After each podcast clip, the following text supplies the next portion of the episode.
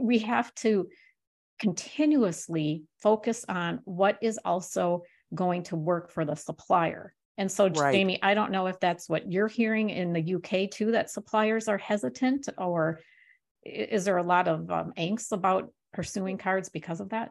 I think yeah, I think it's a mix of both. And I think I think there's a bit of education. I think there's you know both from the businesses who could use uh, cards for for payments, and also the suppliers. You know that if if there's a if there's a charge somewhere, who's paying it? Is it the supplier? Right. Is it the you know is it the customer effectively? So I think there's a bit of education, and if you like, let, us turn this on its head. Um, let's be controversial. Let's. This is a good time to be controversial.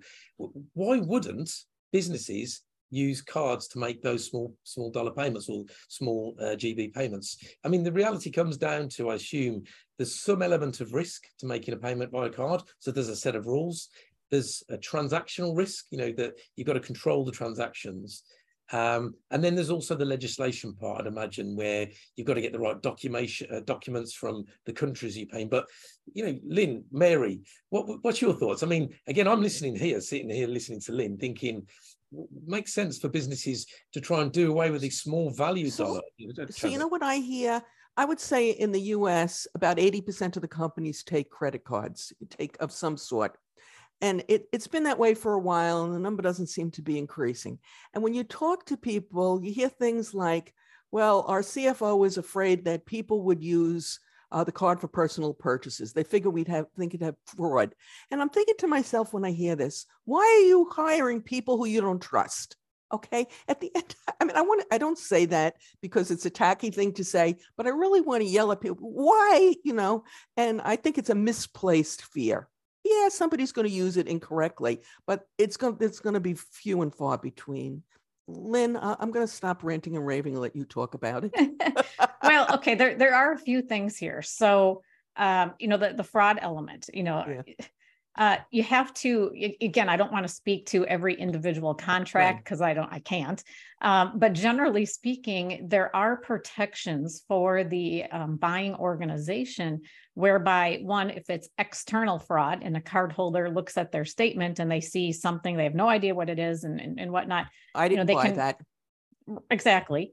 Uh, you know so you can you know obviously report that and and and you know get your money back and, and not be liable just you know like we are as consumers by and large uh, when it comes to that internal element of potential cardholders um, making a personal purchase well that too there are usually some protections in place or uh, things offered by the card issuers that can protect the organizations from those employees that according to mary you shouldn't have hired anyway if you didn't trust them but you know right, right. Uh, you know so there are protections there uh, you know and and even when we were talking earlier about the duplicates you know again if you find that you know you have paid a supplier via say a p card as well as through um, a, ap method you know non-card method you know you can you know go back and dispute that card transaction dispute that duplicate and hopefully then you know get your money back. So um, there there are so many protections you know on, at that level.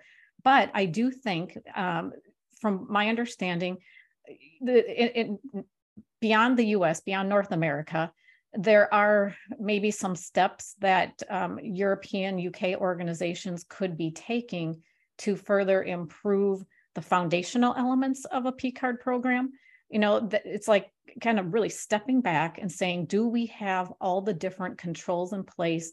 Do we have clear policies and procedures? Have we identified the roles the responsibilities? Are we willing to hold people accountable uh, do we have an auditing element you know that that can help catch um, anything perhaps that is not correct you know and there are so many different factors that go into just the, a strong card program if you build it correctly and you can make adjustments even after you know you've really gotten going with cards. but right. if you build it correctly i mean you shouldn't have the tons of problems that some organizations envision you know so th- do there's an it's, it's it's more imaginary than actual like do they fear something that's worse than actually would happen well, and, and that com- that comes into it too, because if you read industry articles out there, at least in the U.S., there are so many articles about P card fraud And by and large, they are saying it's coming from public sector organizations, you know, like at a government or, or higher uh, education institution. And that's not because they're worse than the private sector, but they're the ones that land in the news because of their right. public sector uh, status. And, um, uh, freedom of information. We have free something called Freedom of Information Act over here. Uh, right, right. And, and so, you know, you yeah, it, it, it does play with um, controllers' minds or CFOs' minds. And you just still, again, if you go through and have a well built well built program with internal controls, you're far minimizing the risk. But I will say, and I don't even know, Jamie, if you want to go here, but you know, one of the biggest challenge, at least um, you know, over in the in the UK or in Europe in general, is the VAT challenges. Oh. And I don't want to talk about that. I'm I'm not. Um, so I don't feel qualified. Let, but let's throw it back. Let's throw it back to him. Okay. but you you asked why wouldn't they use P cards? That's a challenge they have yeah. to overcome. So. But I think I think Lynn, you know, you're right. Absolutely. I mean, in the UK, yeah, tax VAT. Uh, that is I, I consider it's a challenge, but it's one that can be overcome. And I think that organizations that just don't do things because of a challenge, obviously are the right type of organization. So yes, VAT in the UK, although it's not very complex, it's not like in the States where you have oh um, God. masses of legislation and masses of tax tax issues. We have one standard usually. Um, but it is it is a blocker. Um, but if if we turn this on its head again, so this is part of Accounts Payable Appreciation Week. So thank you everybody for tuning in live, and thank you for the people watching this on replay. Um, again, look, the whole thing this week is about celebrating accounts payable, procure to pay folk. Lynn, you wrote a blog um, that both myself and Mary have looked, commented on. Uh, you, are constantly promoting best practice, and, and so is Mary clearly. Um, the blog itself is about how AP folk can really help themselves? What's the best practice? So I'm going to open the floor to the two experts. How can AP get involved in making payments more effective? What parts of the process can get involved? Because this is all about collaboration. So open the floor to both, please.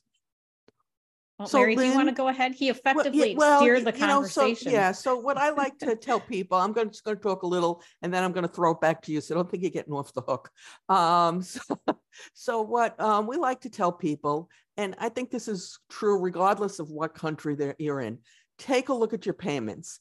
How many payments do you have? How are you? How are you making them? For us, how many are checks? How many are cards? How many are ACH? Uh, how many are wire transfer? and then you get it, you know where you are. And then you not only want to look at how many, but what is the dollar amount?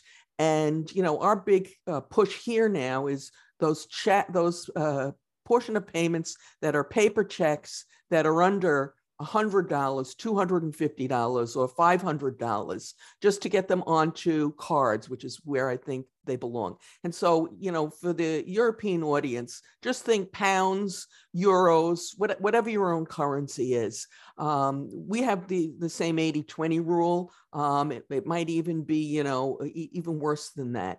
Um, and then decide how you, how you want them to go. Lynn, I know you've got a lot of suggestions on how to get uh, how accounts payable specifically can get involved in the card process. And maybe this would be a good time, if you don't mind, to share that. No, of course, that it's a great topic. And Jamie, you were indicating that you have a live event coming up where you want to discuss accounts payable and procurement, you know, working um, more closely together. And, and, that's a huge part of, of this. Um, I think AP can be leaders in initiating that relationship. Um, you know, I think historically AP doesn't get enough credit or you know besides the credit aspect they're not given enough you know opportunities to really shine.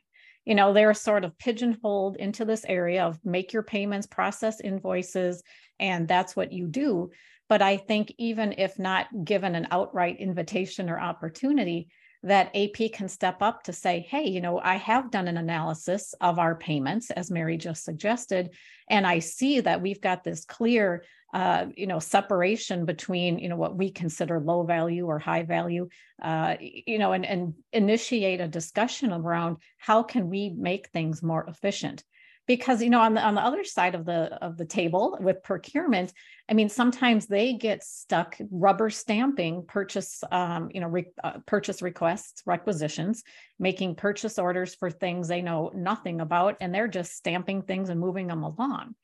So it's about both sides realizing that they can add far more value to an organization if you can take care of some of the tail spend or most of the tail spend. But as Mary said, start at lower dollar amounts and just keep working your way up until you hit a point where you feel like you've got a good separation. But then if procurement is not rubber stamping things, they can be more strategic in selecting suppliers, you know, getting contract terms, um, you know, in place that address that whole purchase to pay process and, and how things will work and, and, and the timing and so forth. And accounts payable can work on, you know, what are the metrics? How much are we spending? Are we meeting uh, internal goals related to days payable outstanding or, um, you know, kind of extending the float or the working capital?